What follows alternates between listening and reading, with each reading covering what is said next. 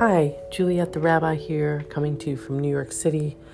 Um, if I sound a little off, a little sick, it's because I am. I actually have COVID again. Yeah, it's it's going around like wildfire, and um, again, there's a new strain. It feels like it's become a part of life. Um, for me, it's not terribly dramatic. Um, I don't want to underestimate how harm, very harmful it can be for some people. That might hurt someone. So, for me, right now, I'm going to talk about me right now. It's been a very painful sore throat. My chills and fever are gone. I'm on di- day, uh, let's see, it started Friday, Saturday, Sunday, Monday, Tuesday, Wednesday.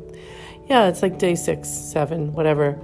Um, my chills and fever are gone. The heaviness in my chest has set in. This is part of the regular, the way things go. And the fatigue, I'm so fatigued. I'm just, I wasn't for a few days, and then just a couple days ago it started. And my brain is a bit muddled, and things are not entirely clear to me at this moment. Um, so you'll excuse me if something I say may not make sense, or, you know, I was actually writing the blog and I wrote, Will I write I, I wonder if what I write um, might not make sense. But I wrote R I G H T instead of W R I T E, and I actually had to think about it and go like, oh, I'm having to correct my words. Not good. So, not so clear. Um, in Shoftim this week, we read about fair judgment, throwing stones. You can only sentence someone for a crime based on at least two witnesses. And the witnesses have to claim to have seen the person commit the crime.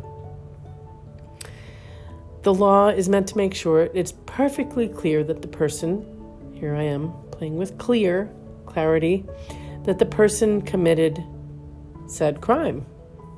And then they can throw stones at the convicted person to death and the witnesses must be the first. This was really interesting. I was like, this caught me this time.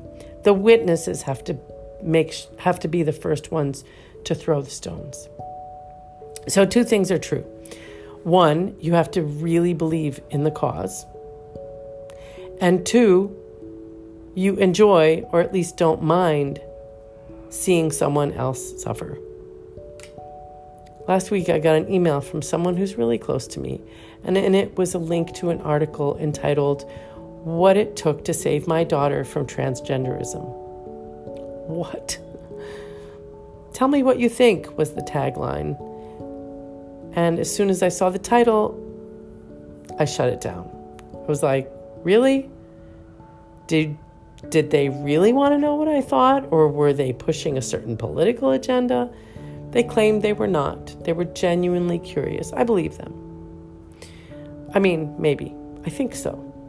Or maybe they want to they rethought it and thought, mm, maybe, you know. And I was like, if you really want to talk about this, then talk about it. Don't send me some article about something that just feels like an extension of the old fear mongering from a bygone era of gay people making other people gay, turn gay, you know, this whole thing of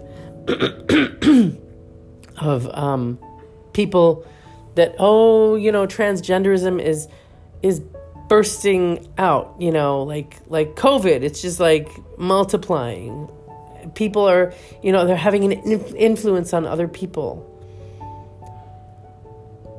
But to this person, and I could understand, like I was there myself at some point um, was are are transgender people going too far? This was what they said, and I've questioned. I had in the past questioned that, but I'm not there anymore. And like, if you really want to talk about this, I would never send an article to someone saying this. Like, tell me what you think. It's like I don't want to be pushing a certain political agenda. I really want to genuinely explore this.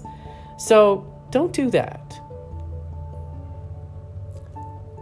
You know, it just gives the impression that the person needs saving somehow. That a gay person or a transgender person. We have to save them. So it just filled me with bleh, bleh, yuck. And besides, that person said in the email, the mother of this child was a Democrat. And I personally scoffed at that, as if being a Democrat makes you some kind of real progressive. To me, being a Democrat simply means it simply makes you middle of the road. It makes you somebody who's only willing to stand up for people's rights when it's popular, or mm, maybe I shouldn't go only, you know, or often. Or it makes you the kind of person who looks like you're standing up for people even when you're not, or when you're really not. Because remember, more undocumented people were deported during the Obama administration than any previous time in U.S. history. You can fact check that on your own if you don't know that. Three million people, three million undocumented people. I mean, from a guy who we thought was, you know, it was like taboo to say anything wrong about him because he was so much better than the alternative. He was so much we we was like he offered us hope and then to be disappointed, to be let down by him. It was really hard. So you didn't go around saying that. No, that made you like what do you so does that mean that you like Bush? so I'm not meaning to bash Obama. I'm just meaning to tell the truth. And I think the truth because I think the truth is important. The truth is, I actually cried with relief when Biden was elected after, you know, in the last election, like instead of Trump. I cried with relief in this in the middle of the pandemic. And it wasn't like I thought, oh, Biden was so great and that he was going to save us, but oh, he was so much better than the alternative. And it was a relief. And we didn't have a lot of other, we didn't have any other options. I mean, Bernie Sanders wasn't on the, he wasn't there to give us hope anymore. That's me. I mean, I'm speaking for myself. It's a complicated world out there, and humans are complex, and sometimes it's hard to figure out who's right and who's wrong. And we all suffer from inf- information overload, but it's important to be clear, especially if you're planning to throw stones. This month, we enter the month of Elul, the Hebrew month of Elul, which is traditionally a time of deep inner work in preparation for the high holy days for Rosh Hashanah and Yom Kippur.